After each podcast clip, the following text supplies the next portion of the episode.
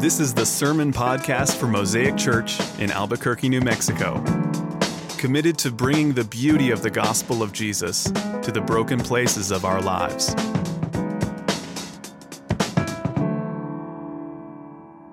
the book of First John, which is in your New Testament. It's towards the back of the New Testament. If you're new to the Bible, uh, the Apostle John uh, has written uh, several different pieces that we have in our New Testament. We're going to be looking at First John this season, and let me just let you know this before we look at the text. Um, the plan is to kind of camp out in the first chapter of First John for our Advent Sundays, which is you know this Sunday and the following two. Um, and then the intention is for me to preach the entire um, book as we round into the new year. So I, I do want to spend uh, some time in First John. So we're going to be there for a while. Go ahead and go ahead and flip there. But um, before I read the text, let me let me just kind of do some orientation. We've got a We've got a fifth, fifth grade son. We've got a couple sons, but one of them's in fifth grade, and he's he's gearing up for middle school next year. Uh, we've been talking about kind of that transition into middle school, and one of the things that is that's kind of uh, throwing him off a little bit is just the multiple class with multiple teachers scenario with the, the passing period and the lockers you know let's all reorient ourselves to middle school. And so we're kind of just walking him through that in theory right now like talking about that how that works. And in his little insightful ways when we were kind of done he, he says he says this uh, to, to me and heather. He says well i know one thing's for sure. I'm going to need a watch and he just he just came to that conclusion like you know all this craziness of the middle school i know i'm going to need a watch to orient orient me. Um, do, do, you ever feel like can you just channel that inner middle school stage of yourself uh, like just the, the confusing you know it's just some weird years in general right? But just like that disorienting everything is new kind of thing and and in a sense like you know his his statement like i just need a watch to orient to me was like so grounding for me. Um, if you've been a christian again not assuming you are but, but many of you are if you've been a christian for any amount of time i wonder if you if you might even just feel like a little bit of a middle school kid sometimes in the christian life.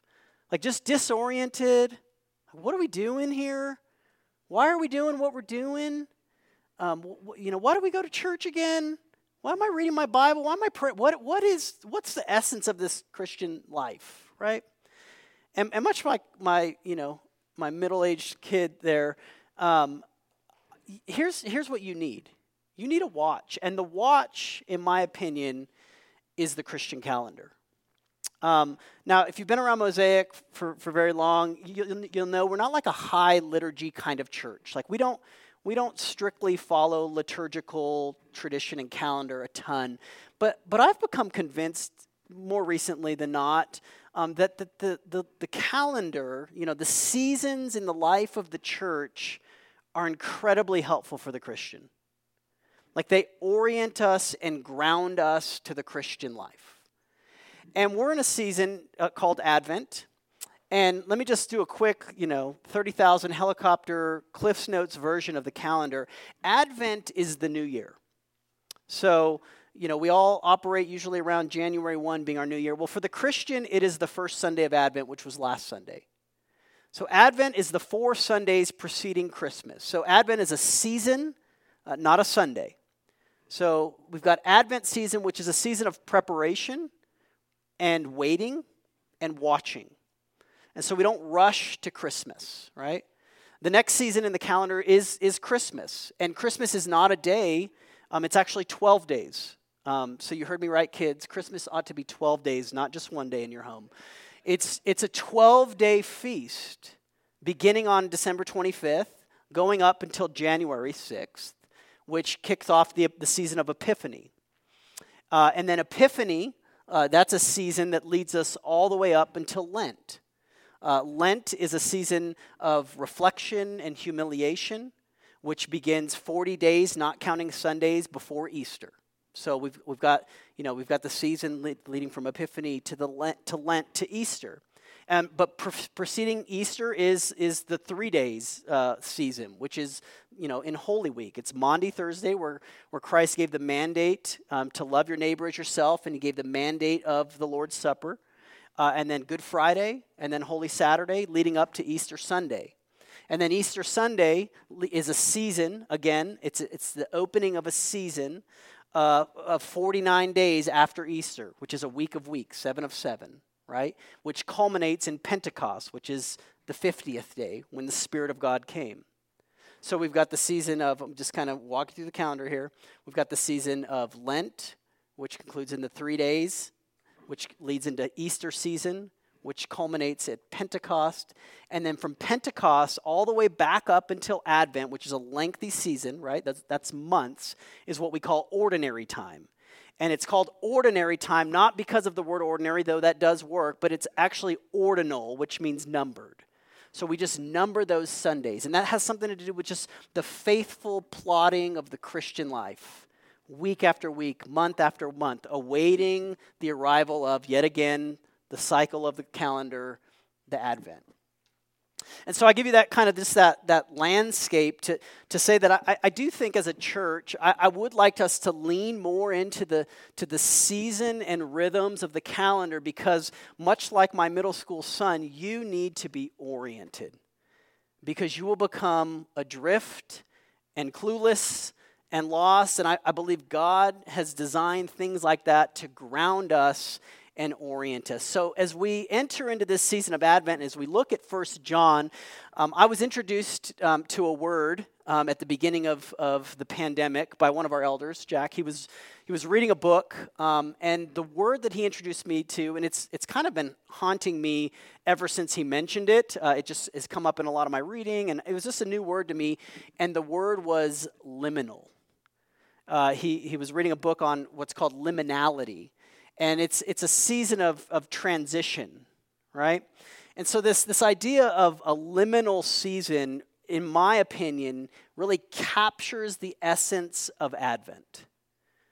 We are we live in a liminal season. Uh, as mentioned before we are in an overlapping of the ages right the first arrival the first coming the first advent of christ in the flesh and then his anticipated second coming, his arrival, his second advent. Here we are in the liminal season. And if you're anything like me, you're very uncomfortable with that. And here's the one thing, uh, one thing I, that I do know to be true of the God of the Bible is that He is often in those liminal places of our lives.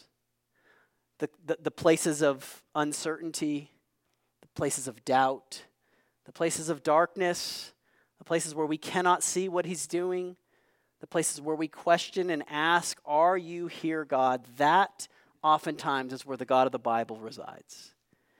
And so, as we look at, at this passage, and as we enter into, or we're already in the midst of the Advent season, here's the question I want you to be asking yourself frequently Where am I right now?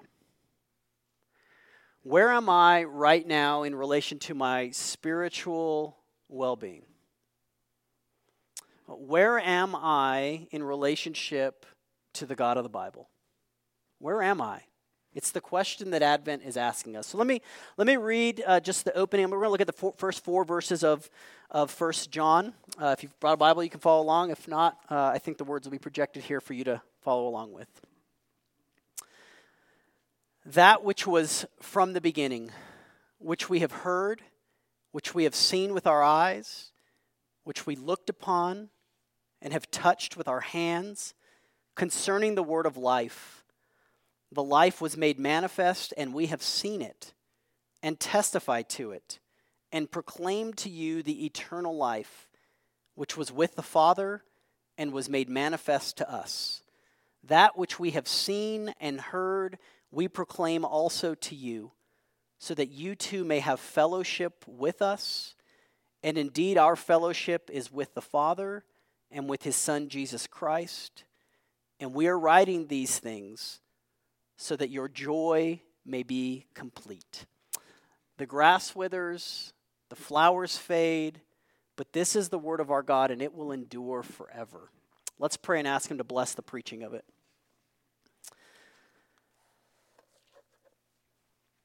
Father, as we turn yet again to your word, we ask you to give us eyes to see and ears to hear and hearts to believe.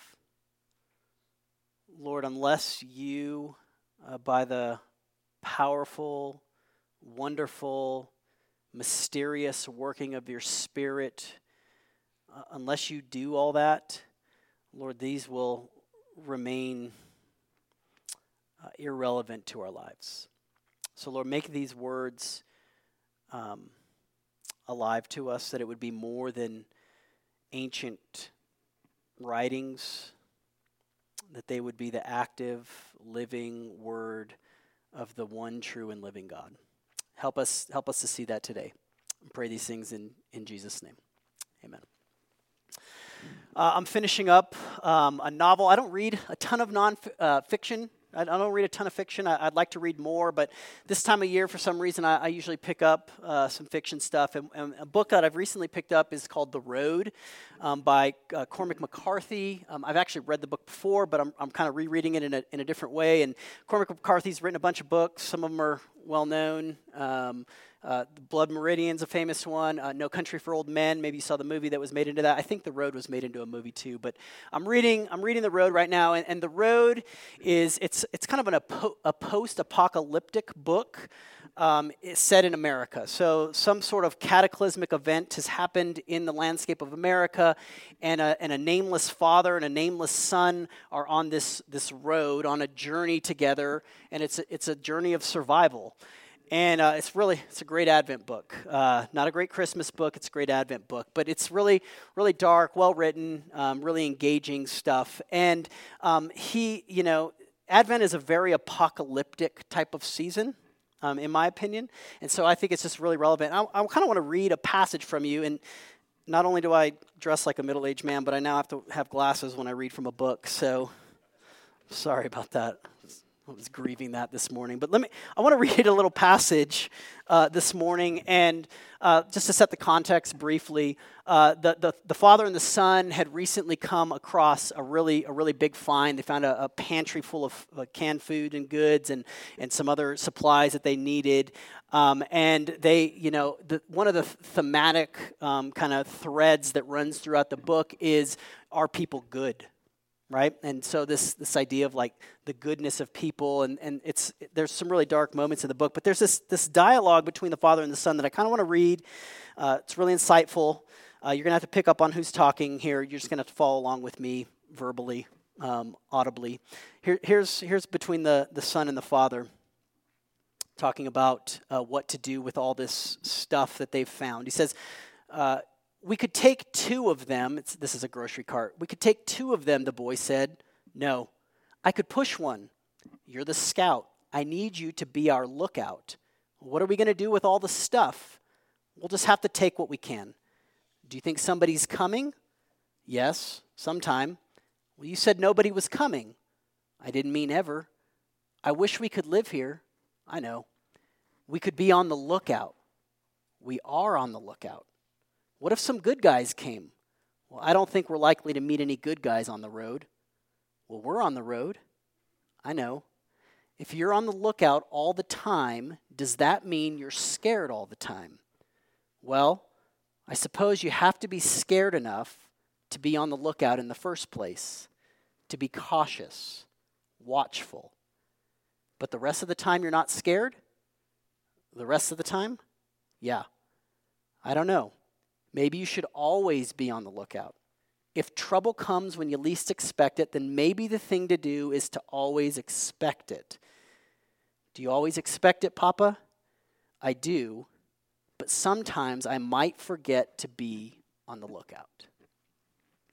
See, this, this interaction between the Father and the Son, um, it clues us in um, to the Christian life and how we are we have this proclivity to, to not be on the lookout anymore. I'm going to lose those. To not be on the lookout anymore. And, and so, what, what this son is, is really um, tapped into um, is that should we always be on the lookout? And, and the father's answer is yes. You ought to be watchful and cautious and aware of all that's going on around you.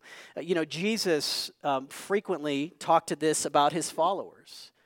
Uh, particularly in, in, in, the Gospel of Matthew, in chapters 24 and 25, he would tell some parables about the importance and the significance for the Christian to be on guard, to watch. He tells, uh, Jesus tells a parable of uh, what's commonly titled the, the, the ten virgins or the ten bridesmaids. Um, and uh, you know the, the essence of the parable is this: there were there were ten bridesmaids preparing for the bridegroom to come uh, and and marry his his bride, and they were waiting all night. They had their oils with lamp prepared, and then five of them fell asleep. They got tired. They, they stopped looking out. And then at midnight, the bridegroom comes and says, The marriage feast is here. And five of them have prepared. They've been watchful. They've brought extra oil, but five of them are unprepared. And they ask for extra oil, and they say, No, we, we, we have no oil to spare. So they have to go looking for the oil. They come back, and the marriage feast door is closed.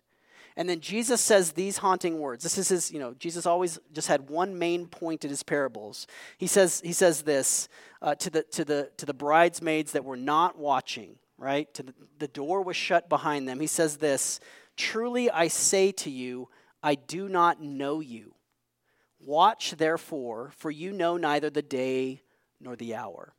And what I think Jesus is, is doing there is, is a couple of things. One, he is, of course, stirring his people on to be watchful, to be waiting type of people, to be, to be awakened in the truest sense of the word, to be, to be cautious of his, of, his, of his return, of his coming for the great marriage feast. But the second thing he's doing is in his language there, he says this truly, and he'll say this in other places, but here he says, Truly I say to you, I do not know you.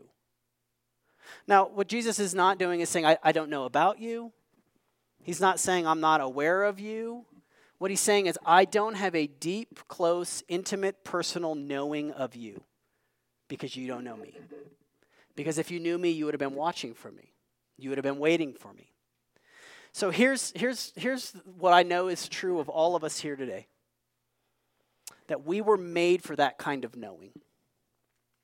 We were made to know God in the deepest, most personal, most intimate way possible. That's what we were made for. And here's what I also know to be true of us that we are prone to distraction, that we are inclined um, to, to delay our affection towards that, uh, that we are, are quick to be busy.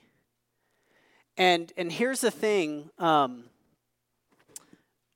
you know, this, I, I can't lay out all the ways in which we're distracted um, from waiting, but but but there there's so many, right? I mean, it's just like it's it, it is so it's difficult to be a waiting and watching person in 2021, is it not? It is, a, it is a challenging thing to be the person who is longing for the day of redemption that is drawing near. So here's, here's what I think you know this passage in particular can do for us is it can help us to reorient our lives to having an openness with God. That the season of Advent, in so many ways, is an invitation to the person who longs for that kind of connection with the divine being, with, with the one true and living God of the Bible. If, if you have any inkling for that, Advent and this particular passage reorients us to that. So let, let's just walk through it. Um, there's kind of there's kind of like just three really blazing big ticket items that jumped out to me that I, I want to walk us through this morning. I want us to look at first what the eternal life is, then we're going to look at the fellowship with God, and then we're going to look at uh, at that third one, the uh, complete joy. So eternal life, fellowship with God, and then complete joy. Let's look at eternal life first. Uh, to understand this, pa- so here's the thing about First John. Uh, commentators frequently say, maybe if you're like a new Christian, some people will say, read First John. It's like, you know, the nuts and bolts. It's the basics of Christianity. Well, same thing with with kind of the text of First John. It's like if you wanna if you wanna look at the original language of Greek, like First John's a great place to start, with the exception of these opening verses. Um, there, it's like a grammatical uh, field of landmines. And so I'm, you know, I spent I spent a good bit of time navigating that field. Uh, I'm not going to bore you with all of the discoveries, but but there are some important grammatical things that I think will help you understand the text that I want to kind of walk you through first. And the first is um, the pronouns. Um, so in our English translation, or at least in the one that I'm using, it's translated that which. So it's that which was from the beginning, that which we've heard, that which we've seen, that which we've looked upon, that which we've touched. That is, that is the translation of what's, what's called a neuter pronoun. Now, please don't go home talking about neuter pronouns with your children. Um, but here's, here's the point. If John wanted um, to specifically um, connect what he's talking about with just the historic Jesus, in other words, if he just wanted to say the historical person that we've seen, touched, heard, perceived, he would have used a masculine pronoun. But he doesn't. Uh, he uses a, a, neuter pronoun. And, and here's the other thing that's insightful for this is um, I don't think that this is a traditional letter in the sense that if you notice some of the New Testament letters will say, you know, who this is written to, the context, some greetings. John jumps right in. Here's, here's, my, here's my hot take on, on 1 John. I actually think this was a sermon that was transcribed.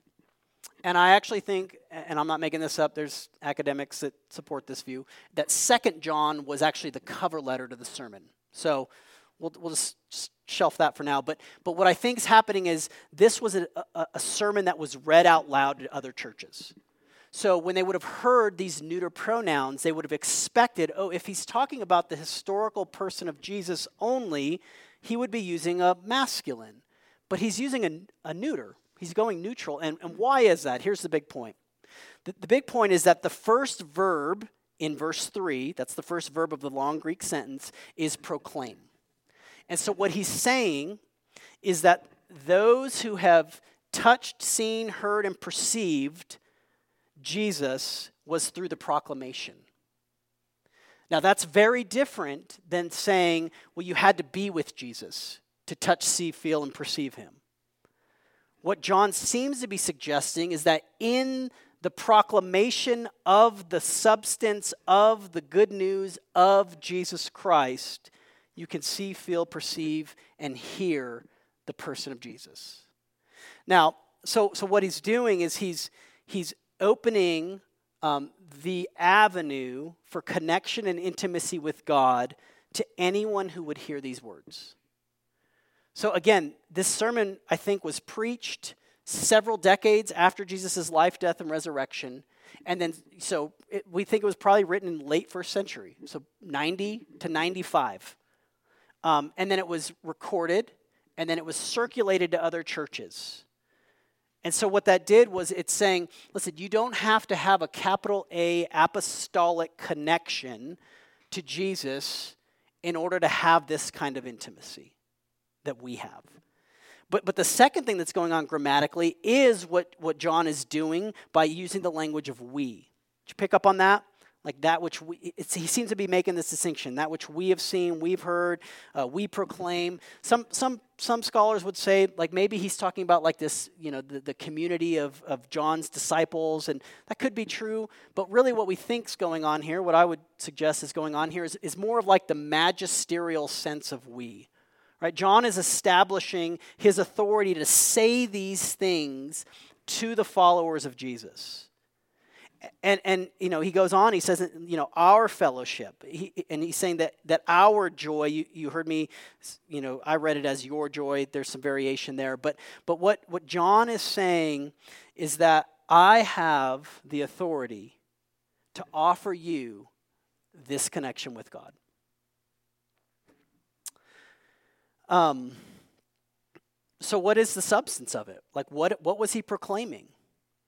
Well, the substance of, of what, he's, what he's saying here, and this is not the fullness of the good news, but it is certainly uh, key, uh, key to the good news, is that the eternal and transcendent God has become tangible. That the otherworldly Son has become entirely of this world. He's, he's taken on flesh, he's become tangible, he's palpable. So let me just, I mean, let's just for a minute um, just kind of reflect on that. I mean, first, first the fact that the Creator, Jesus Christ, he's, he's, he's eternal, right? He's pre existent. He, He has always existed and always will exist. There's not a time in which he began. But the eternal one enters into humanity in time through pregnancy. Like he was he was in a woman's body for 9 months. He, subject, he subjected himself in so many ways to the process of birth. Right? Like, without going into details, we're familiar with that process, but the, the infinite one comes into the world in that way. Um, he was, you know, he had his, I, I was talking to my kids about this this week. He didn't have diapers. They did something there, but like he had to have his diapers changed, right? Like he was he was dependent on earthly parents. He, he ached with hunger. He worked his way through the stages of adolescence. He was a child. Uh, he went to school. He learned. Um, he, he went through puberty. He, uh, maybe he had acne. he certainly had, you know, one of those terrible calf cramps in the middle of the night. He experienced like indigestion. I just want you to get a visceral feel that the eternal one became immanent. Right? He worked a job. So for 30 years of his life, he was relatively obscure. He was an ordinary man. Uh, we think he took the trade of his father, Joseph, which was working with wood. And I know some of you work with wood. And here's the thing about Jesus like, he had no power tools. Um, and so it was all manual labor. He certainly knew, you know, what a sore body felt like. Uh, you can imagine he had rough, splintered hands. He understood what it meant to be exhausted at the end of a hard day of work. Right? He needed sleep.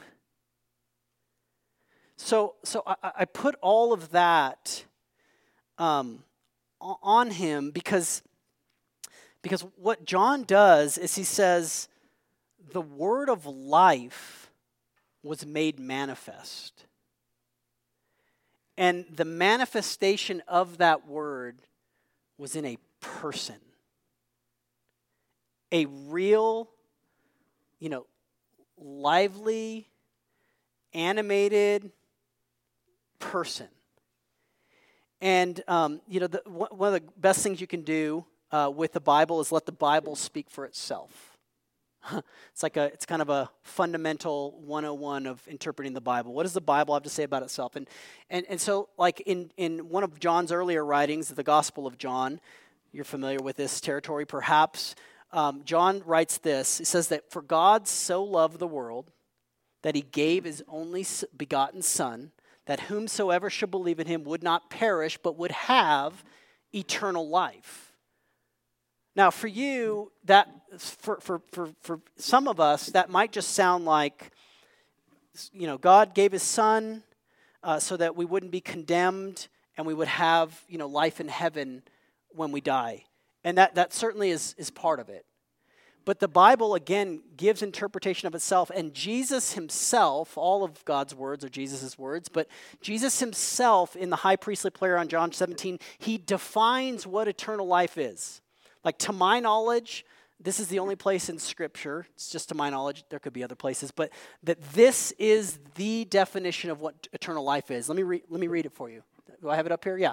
This is what Jesus says This is eternal life, that they know you the only true God, and Jesus Christ, whom you have sent. Now, what Jesus, he, what he's doing there is that language, right?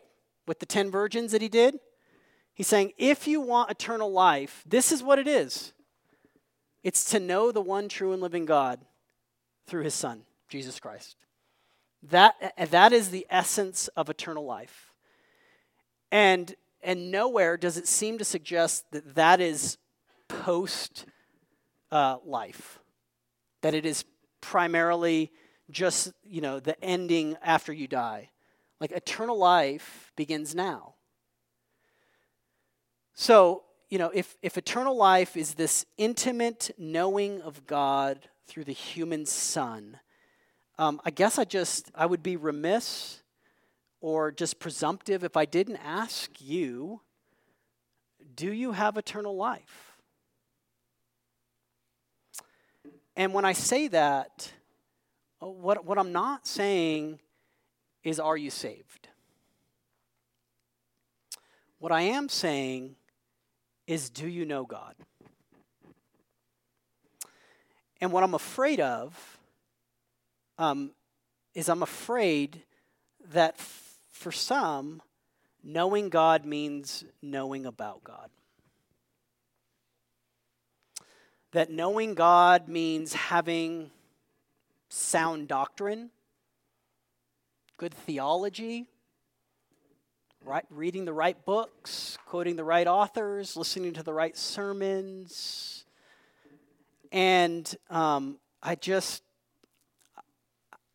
again, would feel remiss if, if I didn't clue you in that, that Jesus made it clear um, there will be many people with sound doctrine that spend eternity apart from Him.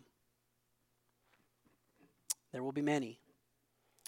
There will be people who come to Him on the last day that day in our creed that we said, you know, the day when he will come to judge the living and the dead, will come up and say, Lord, Lord, did we not? Lord, Lord, did we not help plant this church? Lord, Lord, did we not tell all our coworkers about you? Lord, Lord, did we not give a ton of money? Lord, Lord, did we not? And Jesus' response is very clear Depart from me, for I never knew you. And so Jesus, Jesus, in no uncertain terms, you know, he, he says this here's what must occur for you to know you have eternal life. You must be born again. And again, I know that's familiar territory. You know, it's common vocabulary in our circles. But let's be certain when Jesus was talking about being born again, he was talking to the religious of the religious, Nicodemus. He was talking to someone who had the best theology in town. And he's saying, if you want to see the kingdom of God, you must have new birth. And um, here's the thing about what, what John does in these opening verses is nowhere um, does he suggest that, that, that new birth or having this word of life or having eternal life or even having the things that he's going to talk about, fellowship and joy, is, is something that we do. In fact, it feels like, and we'll see this throughout the, the whole book, it must be done to you. You must be acted upon by God um, in a way that says, I'm open. I'm open to having what you're offering me. In other words, the, the God of the Bible, it, you know, he's not just like a nice gentleman, um, but, but in so many ways, uh, he's, he's patient. And so look at what John does, and, and I kind of want to move from the eternal life piece. He, t- he gives us two reasons why he's telling us, and it's, it's summarized in that so that language. So, verse 3 Here's why he's telling you about the person of Jesus so that you would have fellowship with us and with the Father and the Son, and that uh, we're writing these things so that our or your joy might be complete. It's textual variant there. Don't think it's a big deal. So, the fellowship piece and the joy piece. Let's talk about the fellowship piece. Now, again, I know my audience uh, has been around the church. So, you know, if I were to You've seen that new commercial. Uh, what is it? I don't even know the name of the school. My kids love the commercial where you get on the soapbox. It's the University of You. Anyway, it's if I were to get on a soapbox right now, um, here it is. Uh, it's it's the usage uh, of the word fellowship. Um, in fact, I've largely eliminated it from my vocabulary because I think it has little to no meaning anymore in our context. So here's what I think you think fellowship might mean um, hanging out with other Christians. Okay? like, let's just bottom line it, right? If you're having a meal at someone's house, we're fellowshipping, right? If we're out in the lobby, we're fellowshipping. If we've got a big fancy building, where do we go to hang out? the fellowship hall, right? So it's like, so like, that's that's all fine. You should hang out with Christians. I want to go hang out in the lobby with you, but that is not what the Bible's talking about when it's talking about fellowship. Uh, the word there, it's koinonia. Uh, again, might be familiar to you. It's only used four times in John's writings, including his gospel and all three of these books. And all four of those verses are in the first seven verses of this letter. And what that tells us is, is one thing primarily John was addressing something specific to their context. And here's what we think he was addressing false teachers. There had been a group of false teachers. Uh, they're commonly uh, categorized as Gnostics and Docetists, okay? Talk to your kids about that at lunch. That'll, that, that, that'll make you feel smart. Um, Gnostics believed that uh, the physical body was bad. Okay, so they were, it was a completely spiritual, special knowledge type of teaching where the physical body's bad. Docetics, uh, it comes from the word dokeo, which means to appear. Their teaching was that Jesus only appeared to be a man, he wasn't actually a man. Uh, and, and both of those groups, it appears, use the language of fellowship. And the way they used that word was the way the Roman culture used the word. And here's, what, here's how the Roman culture and these false teachers used it it was primarily a commitment to mutual, um, mutual interests that legally bound them. So it was, a, it was a legal binding, right? Like, hey, we are in koinonia together. We're in, a, we're in a contract together because we have mutual interests. However, it was primarily private in nature. In other words, you keep your end of the partnership and I'll keep my end, and we will pursue these mutual interests. And listen to me, Christians, we do that all the time. Right? Like we could be committed to a church fellowship and just do it in our own ways. But here's what John does, and he does it later in verse 7, but I want you to scroll down your eyes and give attention to that. Here's what John does to the teaching on this word. Let me read verse 7. He says, If we walk in the light as he is in the light, we have fellowship with one another. So, what John does is he obliterates the private, individualized interpretation of koinonia. He's saying, here's the only way you have true fellowship being exposed by light. And when you're exposed by light, you are seen and you are known.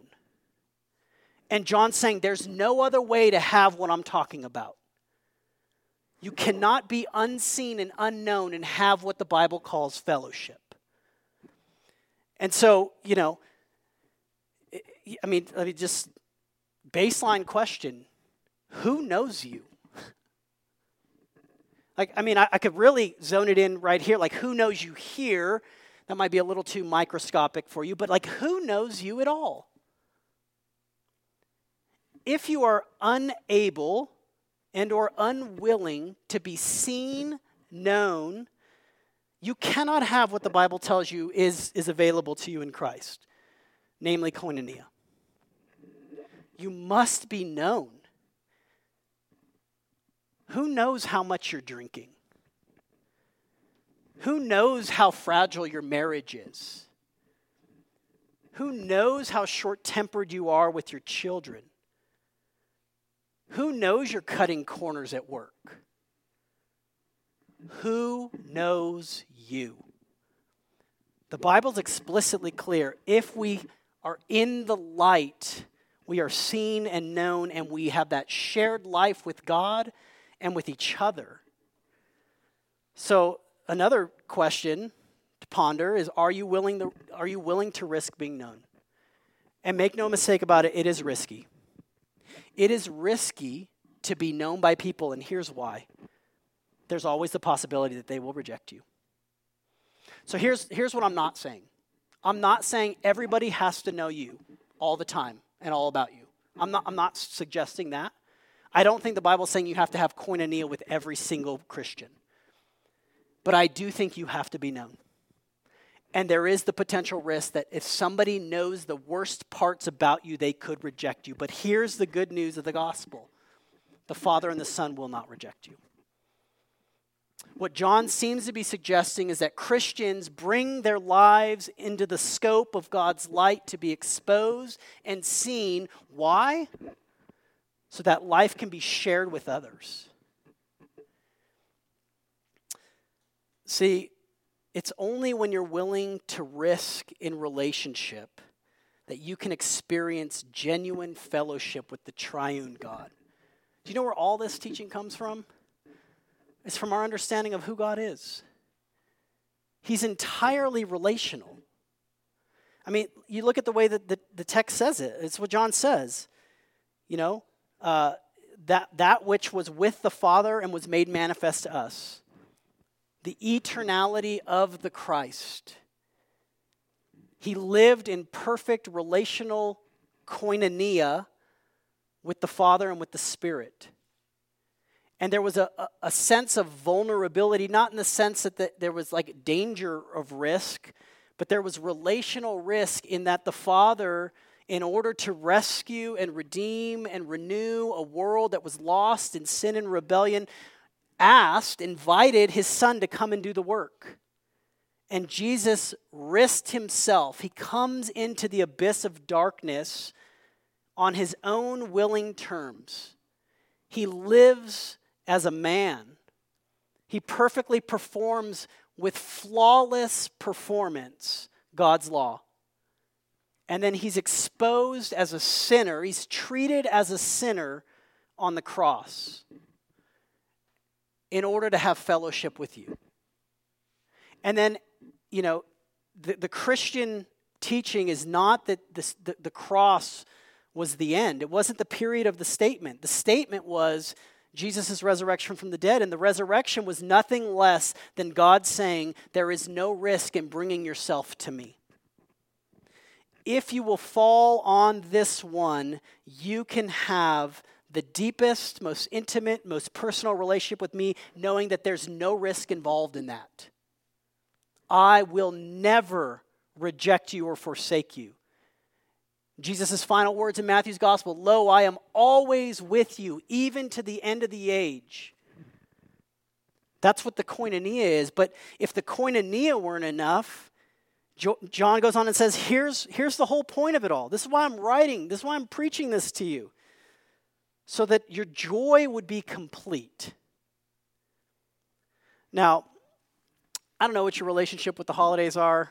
Uh, I've, I've got a bit of an ambivalent relationship depending on the year. You know, some years I'm like super excited because my kids didn't comment on my lights. Other years I'm super depressed because they did.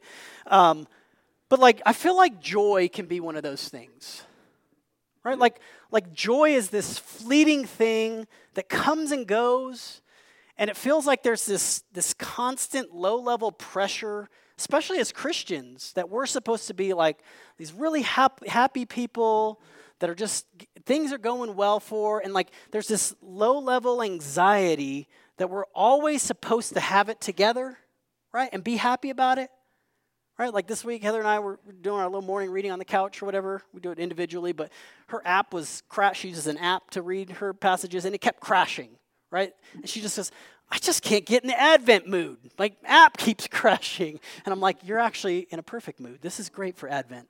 But like just that, just that fleeting nature of joy, like it's like it comes and goes. But here's the thing: joy in the Bible um, is, is something that transcends circumstances.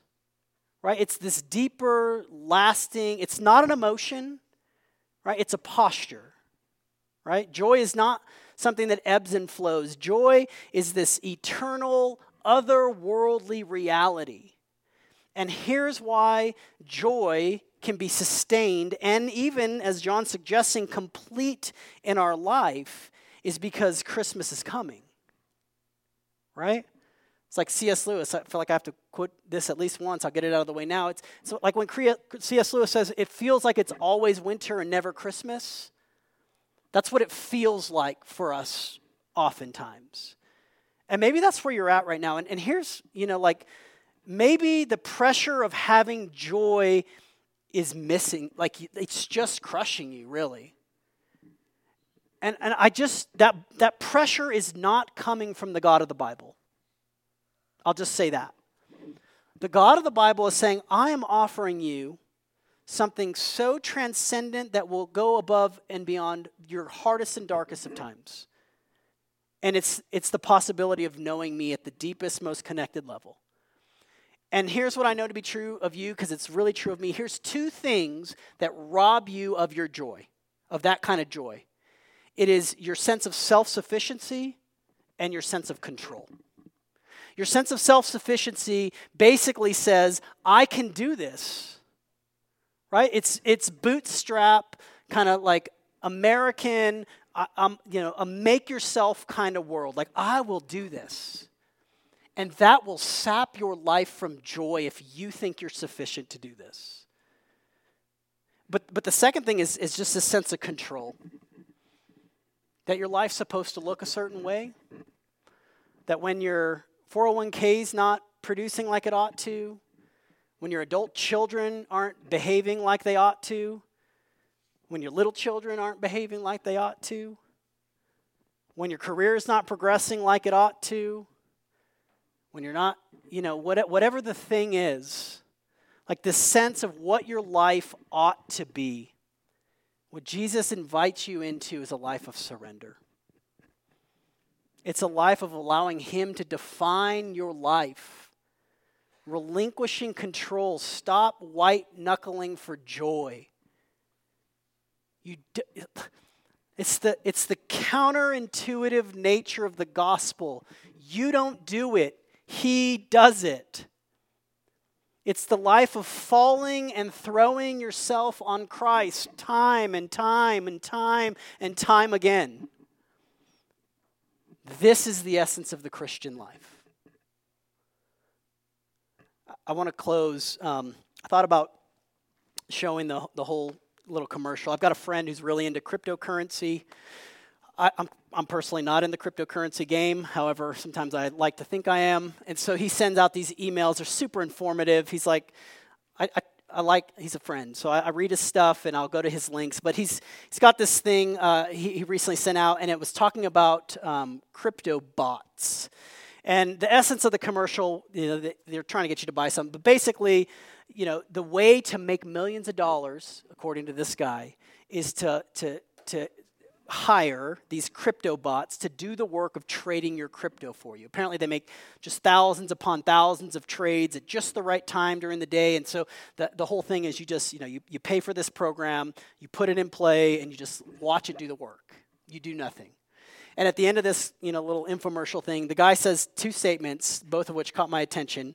I did not purchase, but it's still an open bookmark in my web browser, so always a potential.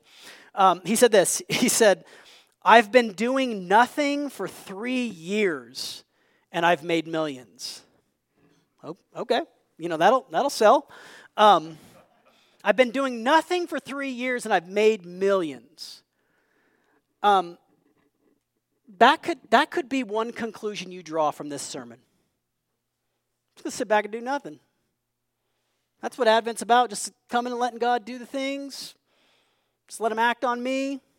Sit back and just take it all in. Just enjoy the Christian life. That, that's one conclusion you could make. But, but the more interesting statement that he made was kind of at the end of the, of the little commercial. He said this He said, but, but now that I've shared it with other people, that's where the real reward is. In other words, this guy wasn't content in being a millionaire, if he really is. But he really wanted to share with other people how to be a millionaire. And again, I don't know if it's true, and I probably won't buy the product, but what he's saying is absolutely true. The good news about Christianity is you're a millionaire. You have it all. God has seen the worst parts of you, known the worst parts of you, and He'll never reject you for it because of what Christ has done. And you can sit back and do nothing about that. Or you could lean into the season of Advent where the real reward is sharing that love with the world. Because people who have experienced love like this cannot keep it to themselves. It's what turned the world upside down. These early followers of Jesus were utterly upended because of, his immense love for them. Oh, that that would be true of us this Advent season, Mosaic. Let me pray and ask God to help us.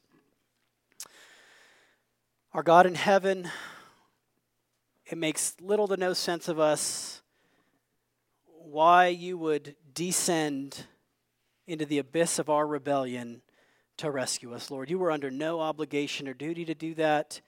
You were simply compelled by your deep and lasting love for your people. And Lord, we, we feel like millionaires because of that. Lord, we, we believe that in the proclamation of your gospel, maybe even today, maybe, maybe for some today, for the first time, we have seen, heard, and touched the person and work of Christ. That he became like us, that he experienced our limits, that he knew temptation, and that he, that he conquered it.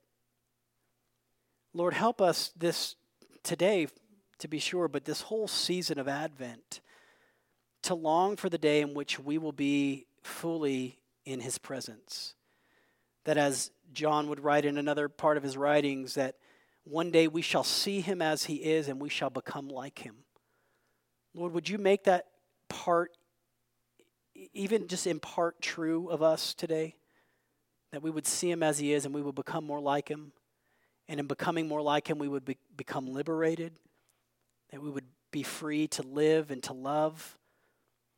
Lord, help us. We need your help. pray these things in Christ's name. Amen.